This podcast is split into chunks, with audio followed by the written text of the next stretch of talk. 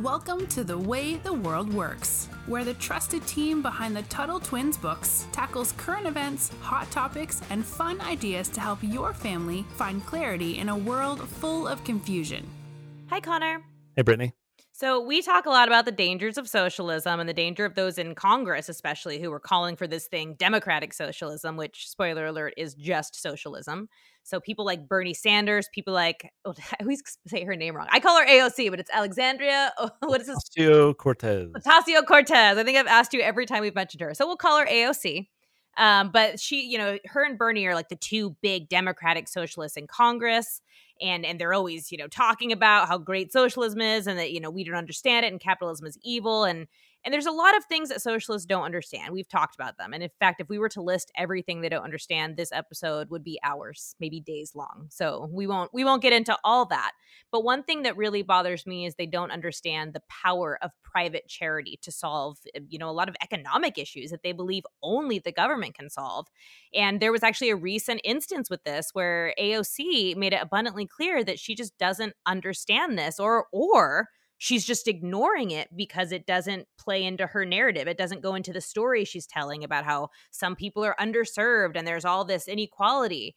So, what happened was she had posted on social media on Twitter um, that she had finally gone to visit her grandmother in Puerto Rico, which, uh, for a side note, Puerto Rico is an American territory, but it is not a state. But they still get a lot of funding from us because because they are under U.S. rule. It's it's very confusing actually, and there's been a lot of calls to make them a state, but I don't I don't know that that's going anywhere, at least not now. So she hadn't seen her grandmother for a while because of COVID. So she finally travels over there and she posts pictures of her grandma's home and it's in ruins because there was a big hurricane there. And instead of just saying something like, oh, I'm so sad for my grandma's home, there's damages from this hurricane, it all of a sudden became political. Even though president trump is not in office anymore she still blames you know the former president because how dare he block relief funding that was supposed to go to puerto rico? Now again relief funding comes from tax dollars which means it comes from who? It comes from us right, right. so so there is no such thing as this you know magic government waving their wand and fixing all the problems of people even though a storm is terrible. You know nobody is saying that having your home ruined is not a terrible thing. But so in response, and you and I have talked about being a troll before online where you kind of poke the bear, as they say. Mm-hmm. so in response to this, there's this conservative commentator who I I don't even like half the time. I was telling you this before we hit record, Connor but his name is is Matt Walsh and he's very he says a lot of things. So he decided he would start a GoFundMe campaign. And a GoFundMe campaign, it's like a website where people can start these online fundraisers or, or charity drives. Uh, during the protests um, when George Floyd was killed, somebody had burned down somebody's small business and there was a GoFundMe campaign and they were able to rebuild. So it's it's been really useful. So this guy Matt Walsh starts this for AOC's grandmother. And Connor, do you want to explain what happened next in the story? So I was actually watching this as it happened. I don't follow Matt Walsh closely, but so many of my friends started sharing uh, this post that it caught my attention. And so with this campaign, they ended up raising over a hundred thousand dollars for AOC's grandmother. And I was I was chuckling because I know what Matt Walsh is doing. He's trying to kind of he's trolling. he's trolling and he's like, you know, look, like AOC, if you're going to buy a Tesla, right, and like, you know, have all these fancy outfits, you're not taking your, of care of your own grandmother, but expecting taxpayers to, because that's what socialists do. We're going to go ahead and use, you know, voluntary charity and a free market to come together and, you know, help someone in need. And you know, if this were my grandmother and she was in need, I would be very grateful, even if maybe I didn't agree with whoever was raising the money. But like a hundred thousand dollars in Puerto Rico, you know, is going to go a very long way. But that's not what happened. Uh, with GoFundMe, the way it works is that if the person uh, refuses to accept the money, like the person who the project is for, then they shut down the campaign. And you know, in this case, um, AOC's grandmother apparently, like the family got together. Allegedly. Yeah. Allegedly the family met. Like if I'm AOC's grandmother in Puerto Rico, I'm probably being like, Yeah, give me my hundred grand. But right. Give me your like, give me your Tesla or let me keep the money. Yeah. like I can only imagine what those conversations were like where AOC is having to like persuade her abuela to like reject the money, right? Because oh, it's going to make me look bad politically, or like I don't know what. I'd be super curious to to know how those conversations went. But the money was rejected, and and you know we don't we're not privy to like who influenced who, but the grandma or someone representing grandma came back and, and said they didn't want the money. And so GoFundMe took the fundraiser down. And, you know, AOC is trying to prove a point that because Congress hadn't sent relief funding or taxpayer dollars to Puerto Rico, that residents were left with no other options, you know, but selling their homes to greedy capitalists and, you know, and fleeing. But the fundraiser, I think, proved the point that private charity can help. And we, of course, we see this all the time. I mean, certainly through churches, but even like, you know, one of our friends, Amanda, she actually works on my team. She's doing a GoFundMe right now for a surgery, and all these people are supporting, or we, you know, see the kid with cancer or whatever, right? And like, uh, you know, they do GoFundMe's and they raise money, and people come together to help the people that they care about. But that idea of voluntary charity doesn't really fit the narrative, or rather, the kind of worldview or perspective that AOC was trying to paint a picture of. In fact, instead of saying, you know, thank you, this is wonderful, uh, AOC didn't even respond. Which actually kind of says a lot because she didn't even like rebuttal what had happened, right? Like to me, that's like just so sheepish to to not even respond at all because Engage, yeah. you kind of know that you were just owned by the other side. Uh, one thing that I think is really interesting too is a lot of these people who claim to be socialists are they claim to be community driven. You know, the word communism comes from this this idea of community, but but you know her grandma could have used this money to help other people too matt walsh the guy that started the fundraiser he said this is a problem we could have solved not just for abuela which is grandmother in spanish but they could have taken the money fixed her ceiling bought her some furniture that she clearly needs and they could have taken the rest of the money and helped neighbors. They could have helped the whole community but they didn't want to do that. And i thought that was really mm. interesting. Again even though i don't i don't always agree with Matt Walsh, and I definitely think he started this fundraiser to be a troll.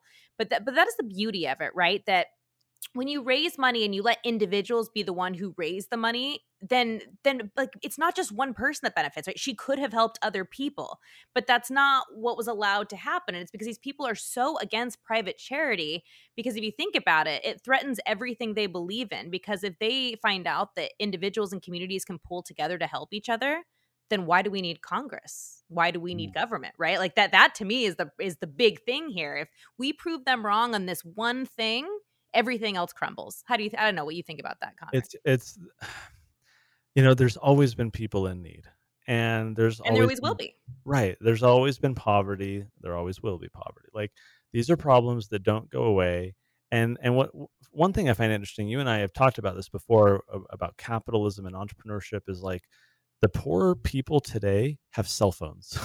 Yeah. you know, the, the poor people in America have like TVs and Netflix subscriptions and refrigeration and air conditioning, you know, and like poverty today is in some ways better than kings lived even just like a century ago or half a century ago like, i think steven pinker talked about that that even like the mm. poorest person in the world today is still richer than like a king. I don't know that i've quoted that but I, I, believe it's something like that that that it's we live so much better today than even the poorest people you know it's it's crazy. And so this poverty always exists and and as we're talking about it kind of maybe improves over time but like to me it's this question of like who's who's going to help? Are you going to force other people to care for people, or are you going to uh, rely on voluntary charity? Now, the typical example from like a, a, someone who supports the state or socialism, they'll say, "Well, if the government didn't do it, then people would die in the streets, mm-hmm. right? That there would be people who uh, would not get support. Uh, not enough people would contribute." And I say, "Where's your data? Like, sh- show me." Show me the evidence of that because and this would be kind of interesting for our readers to learn more about i only learned about this about five ten years ago that in the early days of america before you had this welfare state which is like just all these government programs that tax us to allegedly help poor people and and the government's in the middle of all of it there were a lot of uh, what are called fraternal organizations mm-hmm.